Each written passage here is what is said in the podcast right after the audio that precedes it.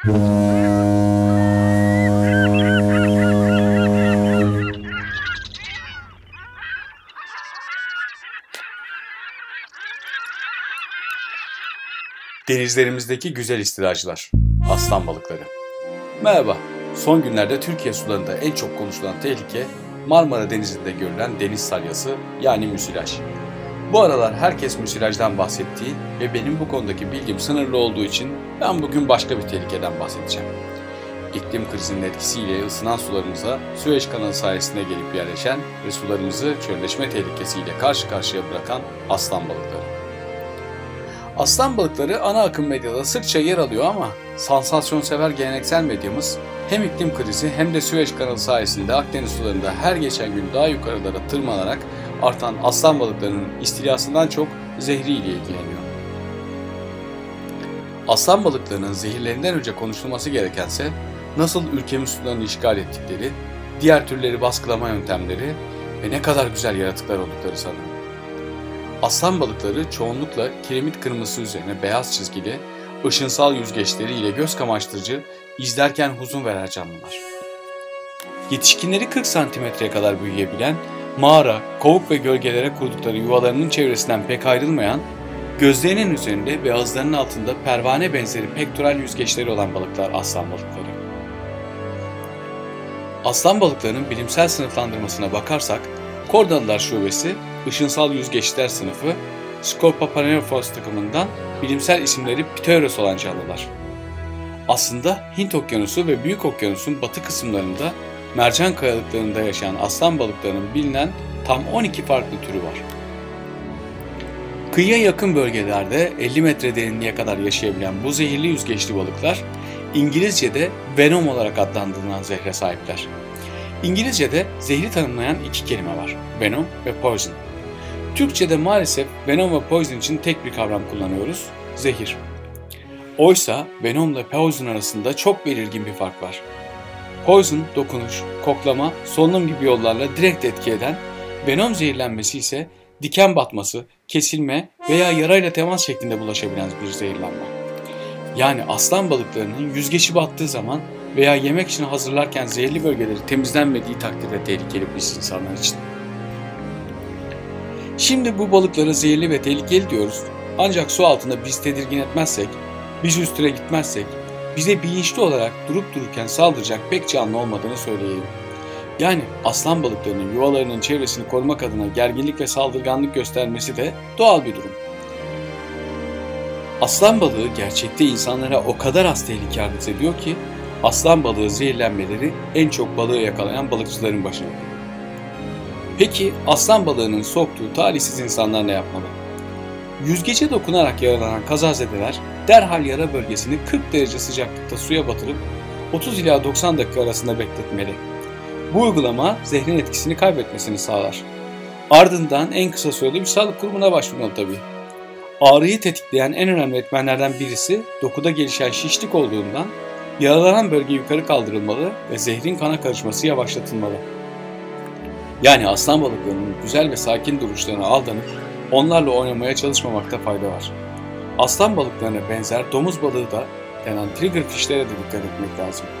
Oyuncu olduğu düşünülebilecek bu renkli ve çok hareketli canlılar etobur ve çeneleri çok güçlü. Peki bu canlılar sularımıza nasıl geldiler ve neden Akdeniz canlı yaşamı için çok büyük tehlike arz ediyorlar? Denizlerde bir bölgeden diğer bölgeye yabancı bir canlı türünün taşınmasında gemilerin bir yerden aldıkları balast suyunu başka yere boşaltmaları etkili olabilir. Balast suyunun boşaltıldığı bölgenin şartları göçmen canlıların yaşamına uygun ısıda ise bu canlılar hemen yayılmaya başlayabilir. 25 Nisan 1859'da inşaatına başlanan ve 17 Kasım 1869'da kullanıma açılan Süveyş kanalı da küresel ısınma ile birlikte Akdeniz suları ısındıkça Kızıldeniz ve Büyük Okyanus'ta yaşayan türlerin yavaş yavaş Akdeniz'e gelmesine ve her gelen türün hızla yayılmasına sebep oldu. İlk bakışta sularımızda yeni ve değişik canlıların barınmaya başlaması çok iyi bir gelişme gibi görülebilir ama maalesef durum öyle değil.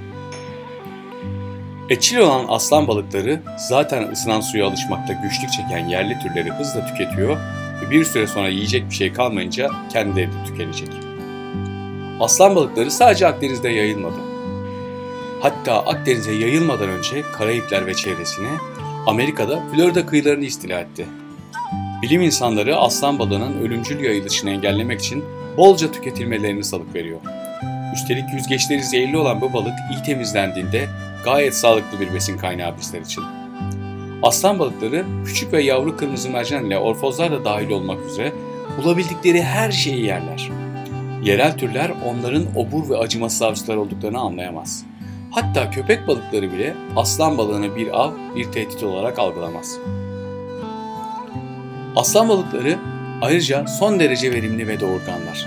Sığ sulardan 50 metre derine kadar resifsiz habitatlara yayıldıkları için bir yere yerleştikten sonra oradan atılmaları çok zor. Bu yüzden yayıldıkları bölgelerde sayılarının baskılanması için robot su altı avcısı tasarlamaya kadar yüzlerce proje geliştirildi. Bu güzel ama istilacı yaratıkların gördükleri yerde yakalanmaları için aranıyor posterleri bile basıldı. Tam burada aslan balığı nasıl pişirilir sorusu akla geliyor tabii. Aslan balıkları lezzetli fakat zehirli oldukları için de bazı endişeler de beraberinde geliyor tabii.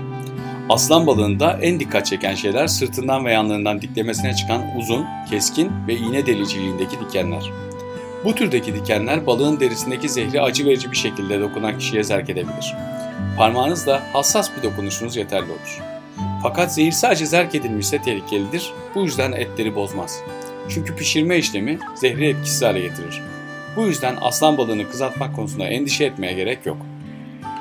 Türkiye'de de 2017'nin Şubat'ında Antalya'da Türk Deniz Araştırmaları Vakfı, Türk Sualtı Sporları Federasyonu ve Birleşmiş Milletler Çevre Programı işbirliği ile Doğu Akdeniz aslan balığı yeni sorunlar, yeni çözümler çalıştayı yapıldı.